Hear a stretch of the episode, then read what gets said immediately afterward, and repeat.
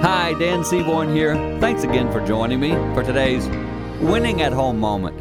Sometimes we get in conflict with people, especially in our family, and we say this in our mind. We might say it out loud, but sometimes more in our mind, we say, Oh, it's just impossible to get along with them.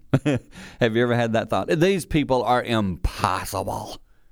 And I noticed something about the word impossible.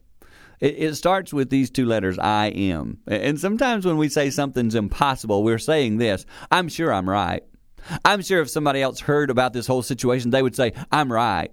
There's a lot of I'm in the word impossible. And when you take the I am off, guess what it becomes? Possible. It means I don't focus and think about just my perspective.